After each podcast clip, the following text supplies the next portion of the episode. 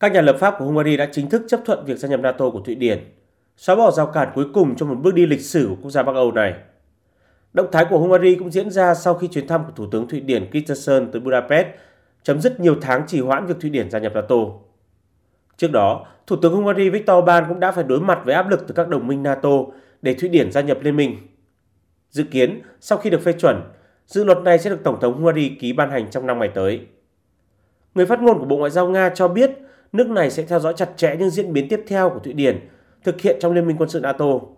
Các để nước này nhận tư cách thành viên chính thức của NATO.